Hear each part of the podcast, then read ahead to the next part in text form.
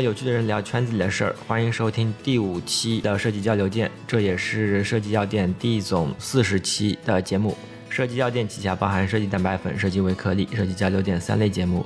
大家可以通过网易音乐、荔枝 FM、iTunes 上面的播客搜索关键词“设计蛋白粉”或者“设计药店”，订阅与收听我们的节目。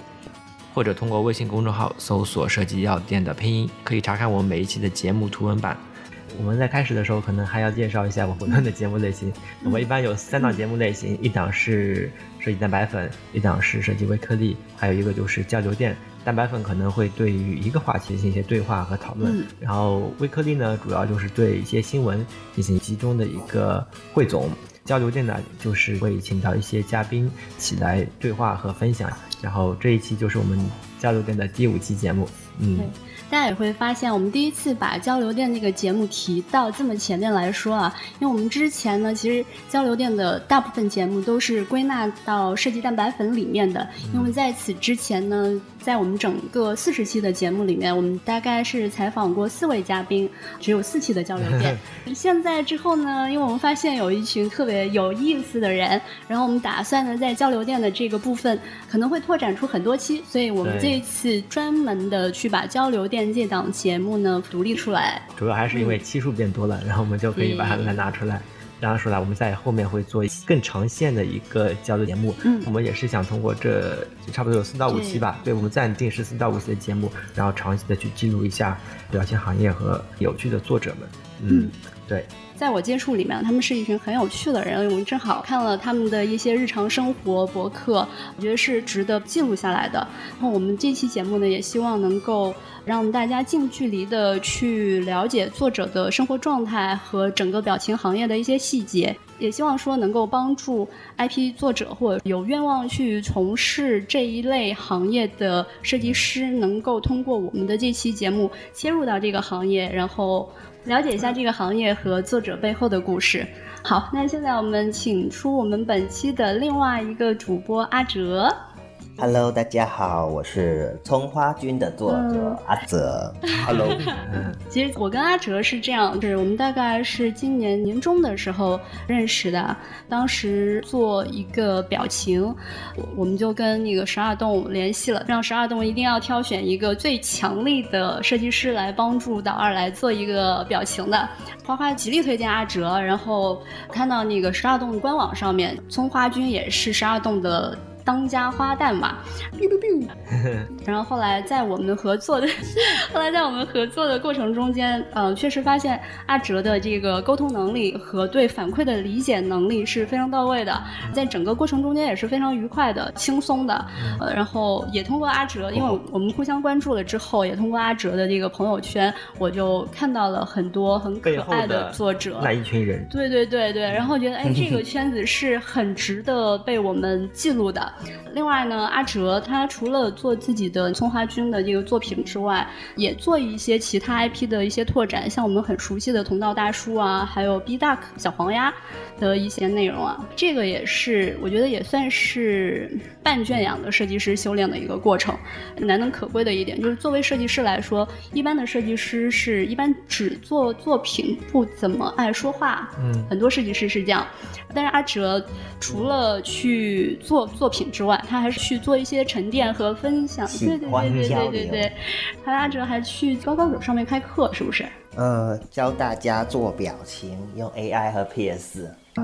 嗯，就大部分设计师可能只会去做作品，但是沉淀的话，可能不是设计师是长项。但是阿哲这一块，我觉得做的还是不错的。嗯，那天还跟高丽说，那个阿哲还说去参加一个音频节目，我说是什么音频节目？他说那个中国经济之声。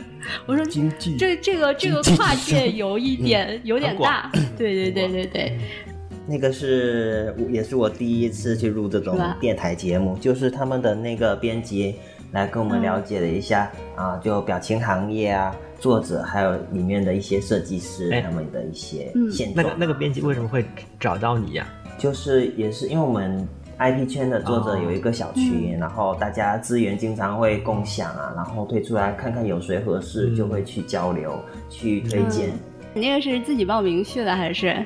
对，我自告奋勇。脸皮厚，吃个够。我觉得这个也是，呃，就是咱们现在这个社会，我觉得需要有一点自信心、主动性。对对对。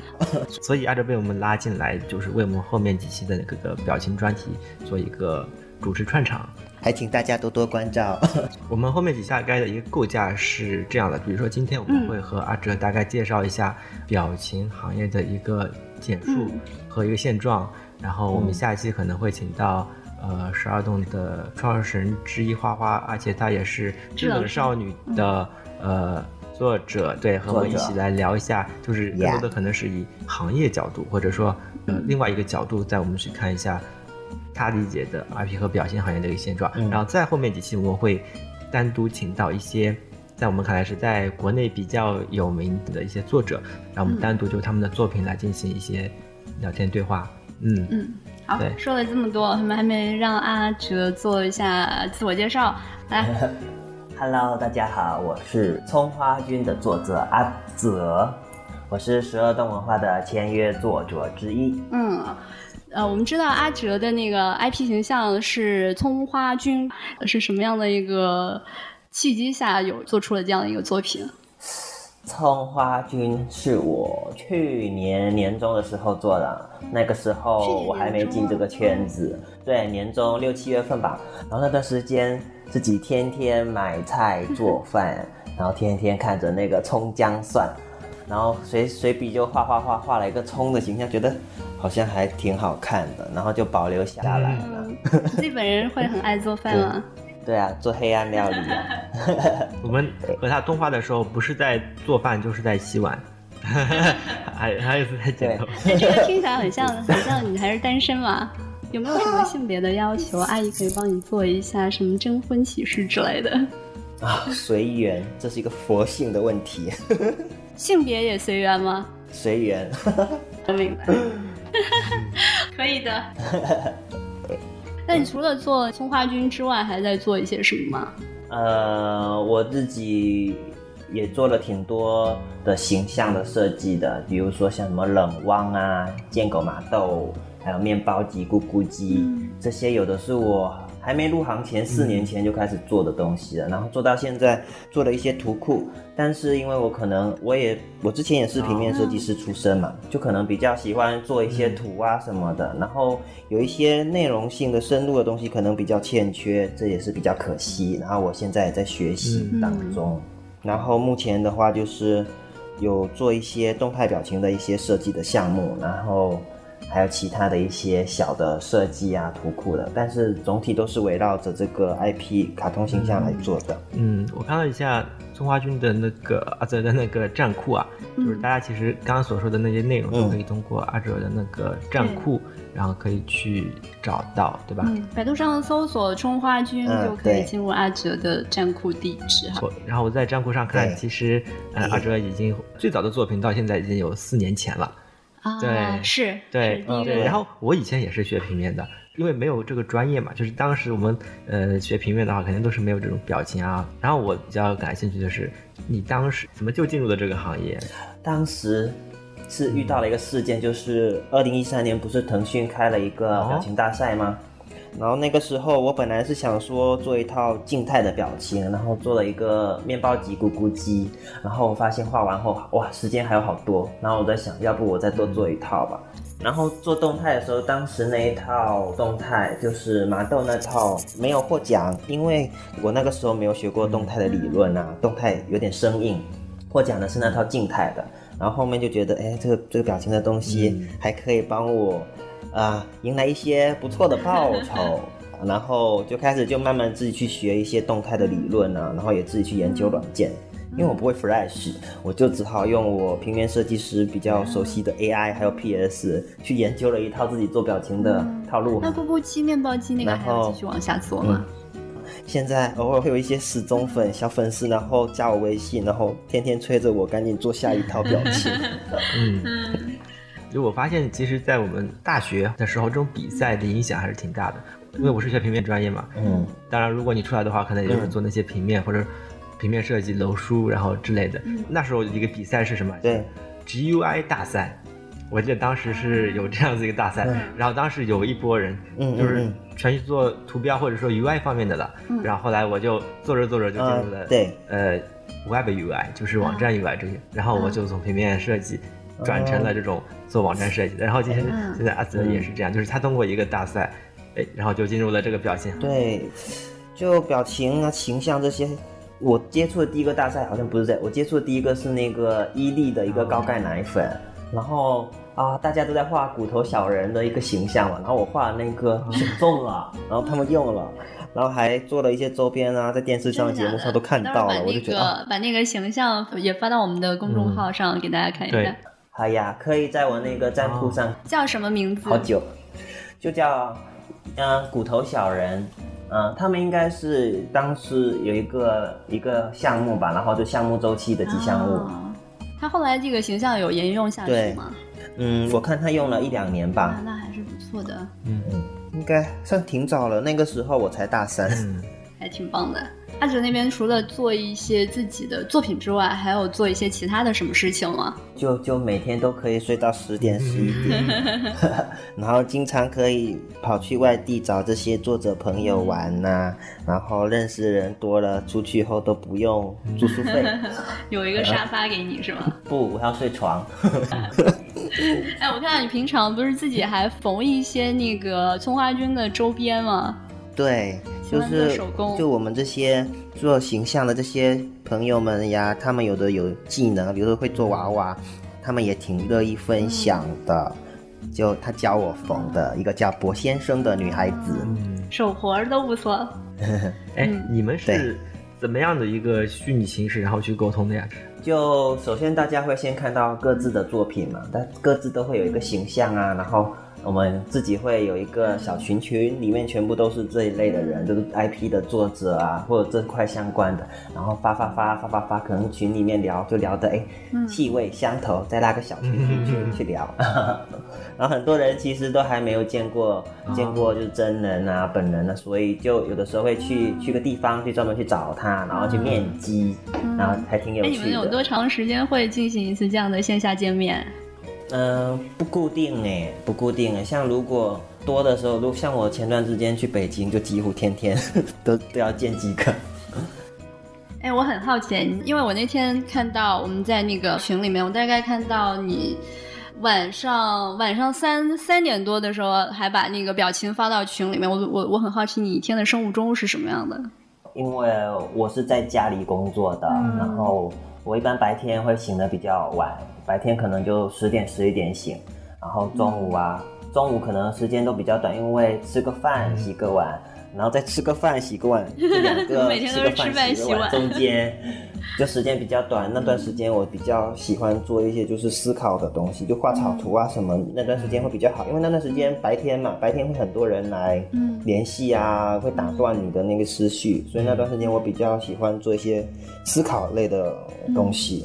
然后晚上比较安静的话，就做一些就是那个工程文件的一些东西。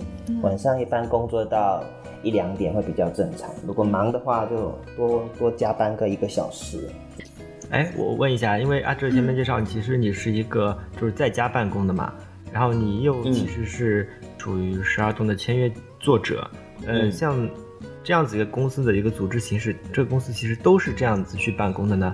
还是？嗯，首先要谢谢公司对我的信任，因为我我加入公司的时候，我那个时候是那个自由设计师，我就自由惯了，我就比较喜欢自己的那个工作节奏，嗯，然后坐班的话，因为那个朝九晚五的，我可能我的效率就会被影响哦，然后然后公司对我的效率的话也是认可，所以就让我自己去安排自己的时间，就我们一般现在其实。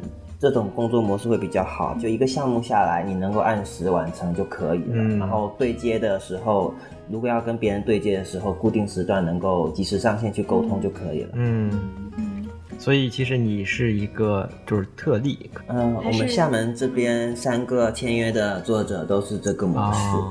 嗯，然后他们，呃，北京那边就大家都是在公司办公，就是公司那边的话也会比较。就是有一些交流的东西会更迅速吧。嗯，毕竟他们都在都在同一个地方，都在现场啊。对，嗯，对，嗯。那那你们公司会和你们有统一的沟通，或者说呃，统一管理吗？对啊，就是嗯。对啊，都会立项目组啊，钉钉里面拉钩组啊，工作的事情钉钉讲。哦，理解了。嗯，对，其实我也是自由设计师。是身体在公司，心里是自由的吗？嗯嗯，而且我很我不喜欢去坐班的一个原因是啊，如果你去一个地方很远。去回来两三个小时，那其实可在家里可以做更多事情。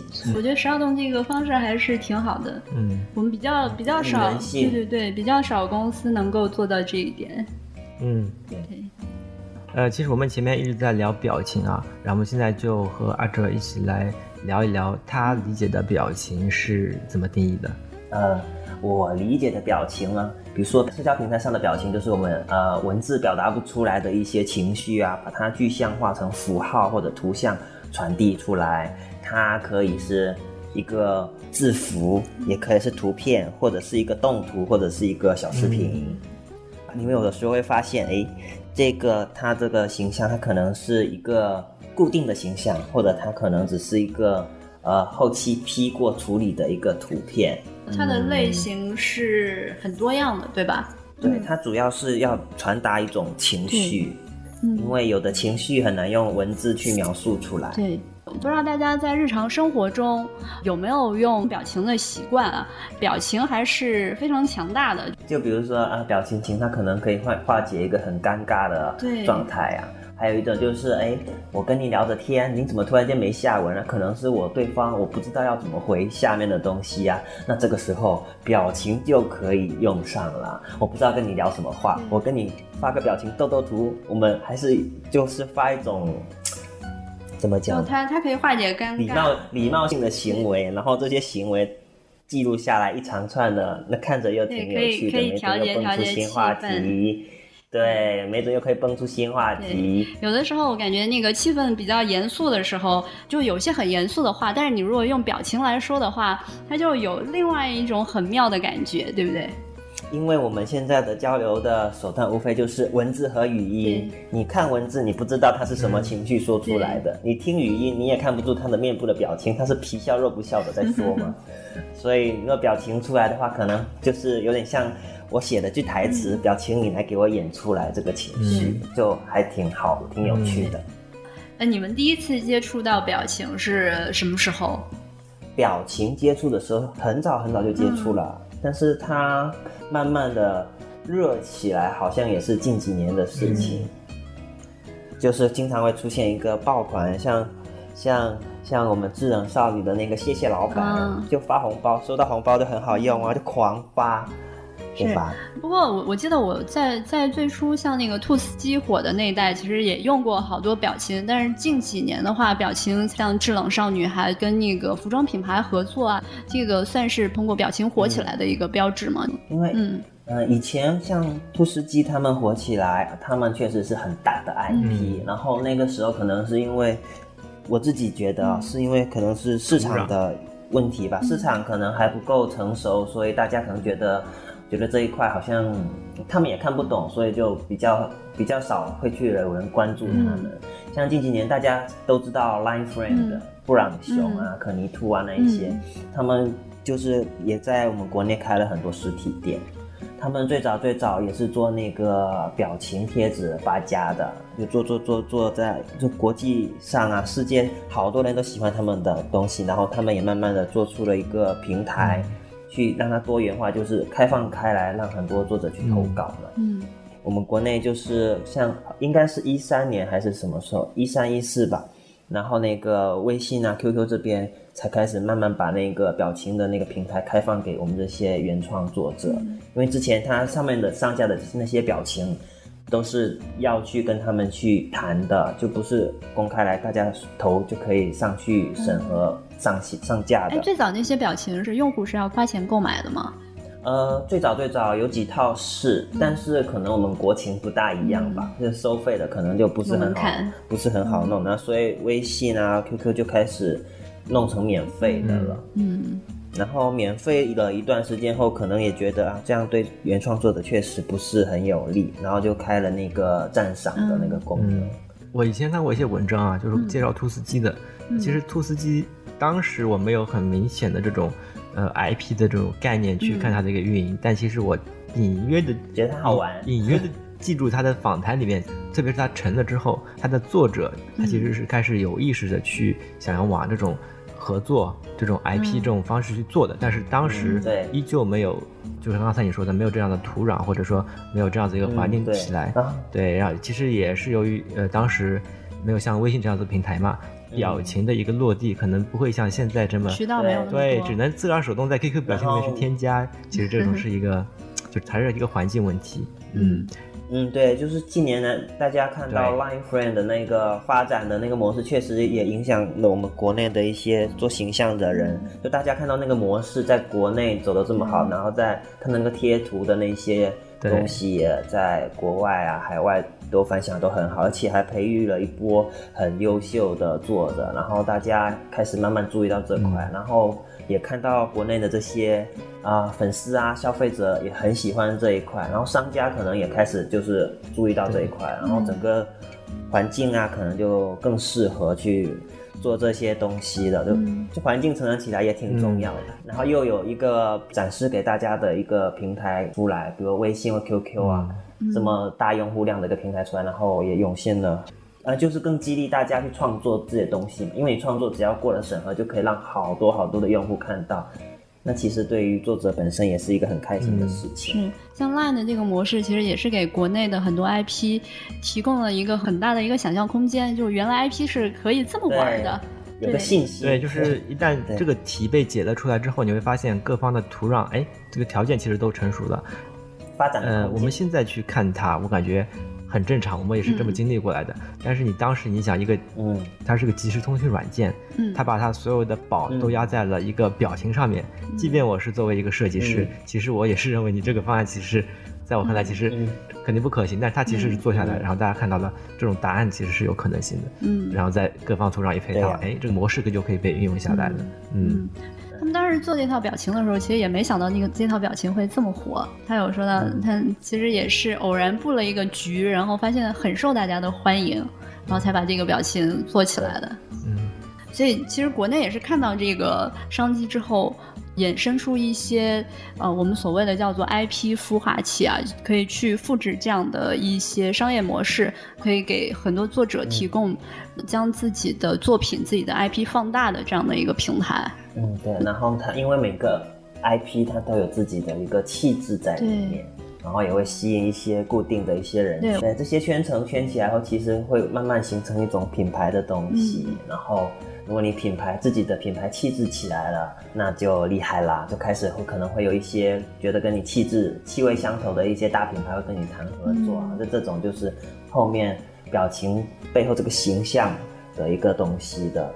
延展了，是，我觉得像国内啊，就不仅是这种原创的 IP 作者，然后包括一些其他的品牌，他们也看到了这一块的商机，或者说呃这种形象化的演绎，或者这种 IP 的耕耘和内容创作，会给他的品牌和产品赋能，所以他们也加入了这样的一个商业模式中间去。我觉得表情这个东西，它其实是一种软性的广告。啊，这些商业品牌或者是啊大的一些 IP 来找过来，他们可能想要扩大自己的一些影响力吧，然后通过这个表情这样一个软性的东西，然后让大家知道，哎，这个好可爱啊，可能我喜欢的喜欢的就知道啊，这个形象原来是他的，或者是哪个品牌，或者是哪个活动的东西，然后我可能就会慢慢的注意力会会牵引到那边过去，然后因为这个东西毕竟比较。生动有趣，所以大家可能就潜移默化的接受了。就相比说啊，我在那边拉个大横幅，快来关注我呀什么的，这种就这种就太生硬了，就大家可能就看都不会。是我虚拟化形象有个很好的一点，就是原来比如说一个品牌，你说像伊利，一个牛奶品牌，它是很难被人赋予一个性格的。嗯，但是它有了一个品牌的形象之后，它的这个品牌就很容易被人格化。人格化之后就比较容易被人所理解。然后人格化之后，它有更多的拓展和演绎的空间。这样的话，它可以产出更多的内容，跟大家所接触的手段就会比较多。嗯，对，不然可能大家记住它就是、啊，看到一个广告啊，蓝天绿草什么什么什么的，就是风景。但是如果有个具象的东西出现哈，那我就可能会更深刻的记住它了。对，对，让我想到了那个日本，他们不是在那种二次元那边的一个就是具象的一个人物形象那边会做的比较多。嗯我印象比较深的是，他们以前不是要推 Windows 吗？嗯 Windows 他们都有一个具象的一个人物，去把他那个 Windows 这样子一个冰冷的一个形象把它拟人化。嗯，就好比以前现在的游戏不是有很多那种呃拟人化的嘛，就是舰娘舰船都能够把它变成一个呃角色这样子去介绍它。是，而且我觉得未来表情还是有很多的空间，因为你看咱们现在这个网络这么发达，就是很多现实的世界已经慢慢被我们线上的这种数字媒体的虚拟世界所代替。那我觉得表情它本身就是一个虚拟的东西，它能够很好的去游走于虚拟世界，然后可以通过它在虚拟世界上面做很多的表演和沟通，而这个未来还是很有机会的。对，嗯，如果说现实的明星代言的话，它的物理属性还是有 局限性的。成本还高。对，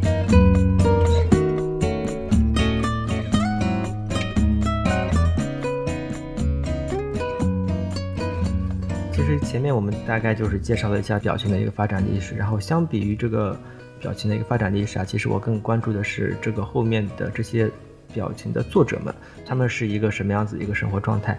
要不阿哲也给我们大概介绍一下你身边的这些朋友，他们是怎么工作的，然后他们现在这个环境是如何的？嗯嗯，现在这个环境嘛，就算个萌芽状态吧，大家都在摸索的这种状态，然后都在努力，然后有的可能也是很忙，有的可能不是主业，就是闲闲下的时间才能做的，然后有的就是主业的，哦然后有的可能自己会平时接接私单啊，来维持住这样一个状态。整体的话，人群还挺多的，就看那个微信平台那个表情的那个发布数量，从早期的一天可能就几套几套，到现在的一天可能最多会上百套，你就可以知、嗯。你就可以知道这个人群到底有多少了。然后只不过可能嗯大家做的那个水平可能啊、可能有好有坏这样子，嗯。也不用说坏了，就可能看大家做的那个点有没有到位。就可能你可能画工不是很好，但是你画出来的东西很魔性的话，很受人喜欢，嗯传播量很高，那那你也成功了。就大家都在摸索一个状态，然后你看一些数据啊，也会也会觉得，哎，我画的这么好，怎么不在前面？他画的这么奇怪，怎么在这么前面？可能大家就会有个疑问的东西。就其实大家都虽然可能心里可能会有一些不平衡，但是其实都大家都在一个学习的过程中。其实大家都是在匹配市场的一个选择。对对对然对，后我觉得表情这个东西很难说好不好看来定义，而是用阿哲刚才说的一句话，就是你的气质独不独特。嗯，对，因为毕竟人各有所好，我们又不能确定大家喜欢的东西是什么，对吧？但是是如果它是更多人喜欢的那一款的话，说明它有一些点是成功，是值得我们学习的。啊，有的制作的比较精良的那种那种动态的表情，或者是画的比较好的静态表情啊，他们的那个技术很高，他可能他的那个他的表情自己的表情数据可能没有很高，但是他可能会有一些品牌啊什么会觉得，哎，你的这个制作、制作细致跟我的那个我的形象或者我的 IP 很大，那可能他就会以外包的形式来邀请你做，那这也是一种收益的途径。嗯如果你的表情包是那种发送量很高、传播量很高啦，那可能就因为呃微信和 QQ 这边有开打赏的功能，那通过打赏，你这边也是会有一些不错的收入的。嗯，可以理解为就是，也不一定我们真的是要完全的是迎合市场，其实可以理解为市场上其实有各种各样的一个需求，都能够找到它的一个呃嗯对。表情上的一个选择。嗯，对，就因为因为表情就是能能够直接或间接的给我们这些创作者带来一些收益，然后我们才会痴迷于这个行业，有可能你的形象火了，你的形象很受人喜欢，那你就可以开始去呃做一些产品的一些研发，然后你可以做自己的产品的品牌，不仅仅是一个表情这样的形式，你可以去开拓更多更多的形式，去找更多更多的人合作，然后把你这个形象广而告之，或者让更多人喜欢你。嗯，其实我一开始是比较。担心，如果微信上面的一个发送或者点击量是你的一个唯一的一个验金标准的话，它是能够，呃，怎么说呢？是抹杀的一部分的人的一个，嗯，那个那个什么？对，之前我们也也有圈子里面讨论过，但是就是因为平台和作的都是在成长的过程，肯定是越来越好的一个趋势的，因为毕竟才刚开始没几年，我觉得这个圈子刚刚成长，还可能就是四五年吧。就真的被大家关注起来的话，那我觉得这还是一个前期的阶段，大家不要急，慢慢来，慢慢积累自己。哎，你觉得微信这个平台开放和公正性怎么样？嗯，我只能说，嗯，他每天平台要审核那么多套表情也是挺累的，对吧？就可能每个人都有自己的一个评判标准吧。我只能说啊。啊，希望它越来越好，嗯，然后呢，越来越照顾到我们这些原创作者。嗯，每一个平台或者说他们其实有一定的一个各自的一个诉求，就比如说我也理解，就是他可能不会把这个要考虑到它整体的一个体量，所以他也不想把呃这一块可能做的太重啊之类的。他有其实还还还还还要挺感谢这些平台，因为路明这些平台的话。然后我们首先我们没有一个展示的机会，然后国内的一些品牌啊，或者是那些投资的那些人，或者是消费者，也不知道这个事情正在慢慢的被炒热，可能也不会有现在的这个环境，嗯，没有那么高的曝光量。对，嗯，我我问一下，就除了微信，我们可能大家都知道的这样子一个平台之外，还有没有什么呃，在你们看来其实也是一个不错的露出平台的，对于个人作者？嗯，比如像墨迹 Go 啊，墨迹 Go 可能做设计师，设计师大家都知道有一个叫站酷的一个平台，然后墨迹 Go 就是专门做一个纵向，只做 IP 形象、卡通形象这一块的一个展示平台，会比较专注。然后站酷也可以展示，就站酷的话可能就是百家共鸣的这种感觉。嗯，然后就是选了一个小分类出来，在那个墨迹 Go 这边是一个比较专一的展示的平台。嗯。它是以 A P P 的一个形式在做展示，然后背后是有个管理团队的，就专门服务我们这些原创作者，然后也会提供一些啊版权啊维权的一些帮助。嗯，哎，他会帮我们去做一些除了版权之类的这种周边的拓展吗？呃，就是首先他是给我们提供了一个展示的一个空间，然后。如果有合适的品牌找上门来，他会帮我们就是从中就是做那个链接哦，嗯，因为有的作者可能自己呃不善言辞，或者可能怎么样，可能怕会错失掉一些机会。我我有认识一些做的，哎，做的真的挺好的，但是就是跟人家交流的那个可能方式啊，经验不是很够，就很容易慌。嗯。我们的可能发音都不是很标准，我们可以把 A P P 的一个拼写方式就跟大家简介绍一下，就是 M O J I G O，在 A P P Store 里面直接搜索，呃，这几个单词应该就能够看到。嗯，Emoji 就是表情的意思，Emoji Emoji 就是在线表情，那应该也算是日文的一个发音了，是不是？摸摸机构的话，我觉得它主要还是，呃，一方面做了一个审核，另外一方面，因为我之前看了一些介绍，它还有做一些筛选，就是对于表情的一些衡量、评判标准的一些筛选。门槛，嗯，就会有一点门槛。就原创的东西，我们是欢迎的，但是。嗯，目前国内的一个创作氛围不是很好，就是因为有些画手可能对原创这个概念可能理解有点偏差，他们觉得把别人形象拿来改一改啊，或者怎么地就可以当自己的了。这个原创的标准大家不一样，然后墨迹构这边对原创的这个标准比较高。哦，哎，你刚才说到了就是国内的这样子一个创作的一个环境，就是能不能给我们介绍一下呃更多，比如说像刚才你说的，就是。呃，这个标准大概是怎么？就把别人的改一改，这种里面的一个程度不知道怎么样？比像对于我来说，可能首先形象就是这个人，就是人家，首先是人家的一个智慧的结晶，你拿过来，你改个鼻子，改个眼睛，但是整体，嗯，基本上都是一样的，那这种就是抄袭了，就不管你拿这个形象再去做什么。延展啊，表情啊，你做的做的他没做的东西啊，这个本身就是一个抄袭的行为，这而且这个是犯法的，嗯，这个是有那个版权的一些相关法在在管控的，只不过可能大家不知道或者不了解，所以就去做这件事情。然后还有一些是比较打擦边球的，比如说做一个静态表情或者一个动态表情，有的人可能因为画画这个东西确实是要一个累积的过程吧。我可能要表达一个动作或者一个姿态，我没有那个经验，那我只要去抄别人的。那如果你模仿的话，那有你自己的理解，那可能还好。但是如果你直接照搬，把人家的那个身体搬过来，换个头这种，或者是直接把人家每一帧都抠下来啊什么的，这种就比较抄袭了，就很恶劣了。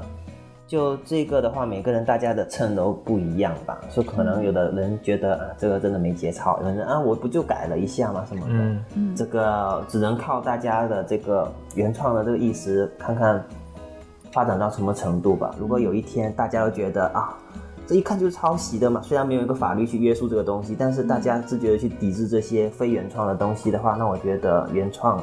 的东西的成长环境会更好。这些非原创的，他们没有这个生存的机机会的话，应该会慢慢的消失吧。嗯嗯。哎，那对于一些原创的作者来讲，我们是不是更推荐他第一时间的去为自己的版权做维护？比如说通过 Mojigo 这样的一个平台？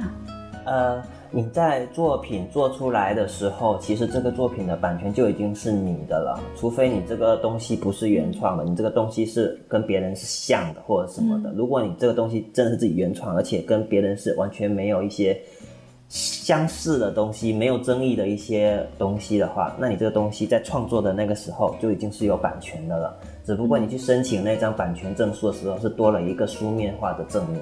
嗯，只要你能证明你这个作品是在什么时候完成的，图片或者你发布在一些平台，有一个时间戳，是不是？有个证明就可以了。然后那个证的话是让你就是更正式一点，你去办了一个那个书面化、书面或者电子版的一个那个版权的证明。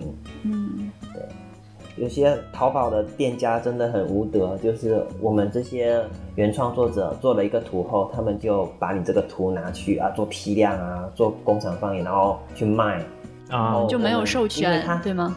我们没有授权的，然后他卖完后，我们还是通过别人告知，我们才知道啊，我们的作品被侵权了。然后我们侵权，我们还要通过一些律师事务所去去取证啊什么的。像有的沉不住气的作者，就可能就直接去那个店里面去怼，去挂人家微博了。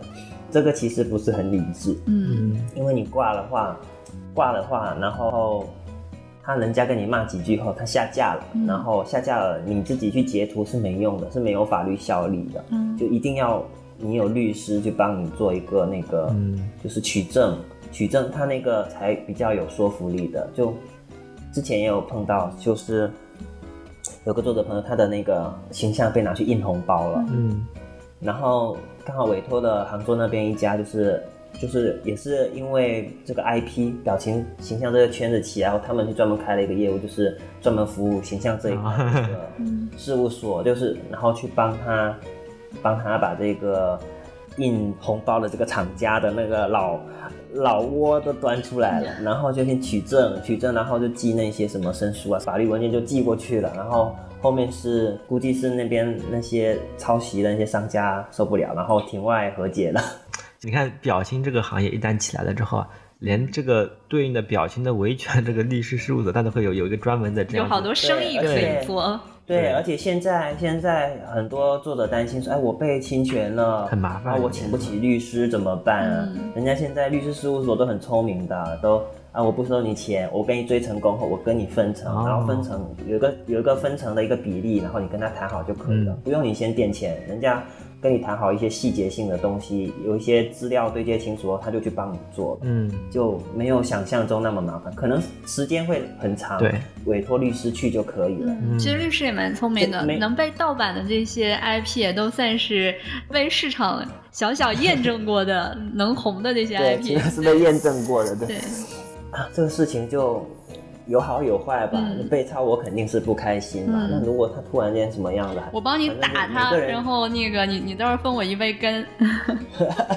就嗯，就各自都有各自的一些想法，但我觉得这个市场这是一个市场在慢慢变成熟的一个体现。嗯，所以我觉得做这一块，嗯，还是大有前景。因为其实我们以前看到了好多这种设计师的一个。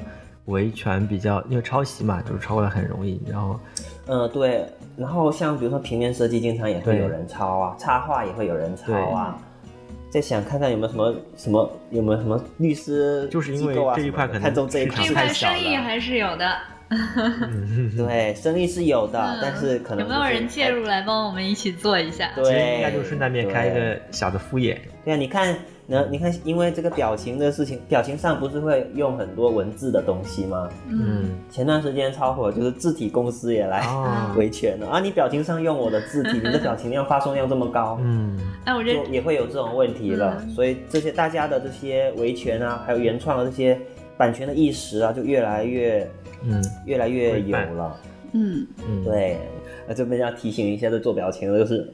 字体不要乱用，自己写就自己写。嗯，其实对于我们赔的话，真的很可怕。对，对于我们来说，其实也是双向的，对吧？我们也要主打我们的一个对，也要慢慢的提升这个对版权的这个意识。嗯，对。嗯，关于表情和整个行业的事情，我们先简单的介绍一下。然后未来呢，我们呃也会有很多系列的节目，可以深入的去探讨某一些细节的问题。那本期节目呢，就差不多是这样。然后阿哲有没有什么想对想要进入表情设计的这个行业的设计师有哪些的建议？嗯嗯嗯，首先你要多画。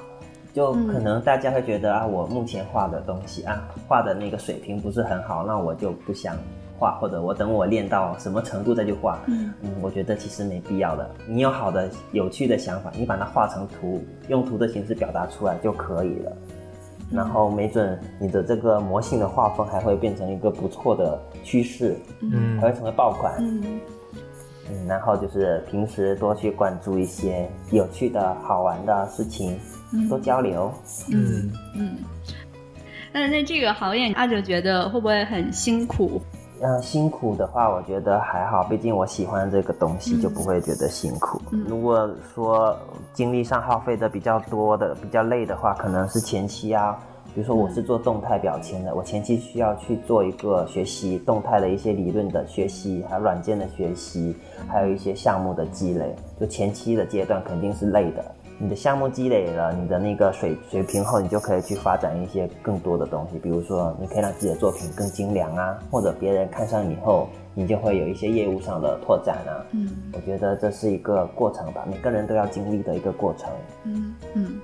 我觉得像阿哲之前有提到的两点，就是像我们做这种表情设计师，要么是走这种技术向的，就是你可以做出很流畅的动作；要么是有一些个别的性格、气质特别独特这种，我觉得都是可以发展。内容很好传播。对对，好，那要不本期节目我们就先简单的聊到这儿，然后后面我们还有更多的系列节目可以来探讨其他更加细致的问题。嗯。好，那我们这期节目就差不多了。然后我们下一期呢，我们会请到《制冷少女》的作者，然后他可能会从另外一个角度，然后带我们来看一下表情行业的一个状况。状况对，可能更多的就是不是从设计师的一个角度，可能是从管理者这样子一个角度带我们去看一下现状。嗯，对，我们可以让智冷跟我们谈谈公司里面其他作者的一些。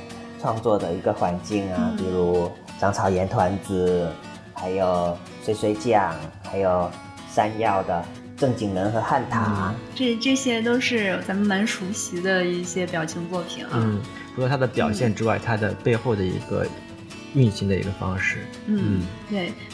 好的，那这期节目就是这样。大家可以通过网易音乐、荔枝 FM、iTunes 上面的播客搜索“设计蛋白粉”或者“设计药店”订阅与收听我们，或者通过我们的微信公众账号“设计药店”的拼音“电”是电流的“电”来查看我们微信的图文版。为了更全面的了解作者，我们在公众号的文章头部还提供了本期嘉宾葱花君的背影照、手机首屏截图以及他钟爱的三套表情。感谢你对葱花君的关注与支持。葱花君也提供了带亲笔签名的小小纪念品，来参加我们的一个有奖问答环节。大家可以通过微信公众号“网易音乐”对应文章下面的留言或者回复，参与我们的有奖互动环节。然后本期的问题是为了帮助内容创作者，你希望平台提供哪方面的服务？那本期节目就这样。那本期节目就是这样，大家可以。我们下期再见。好，拜拜。嗯，拜拜拜拜拜拜拜拜。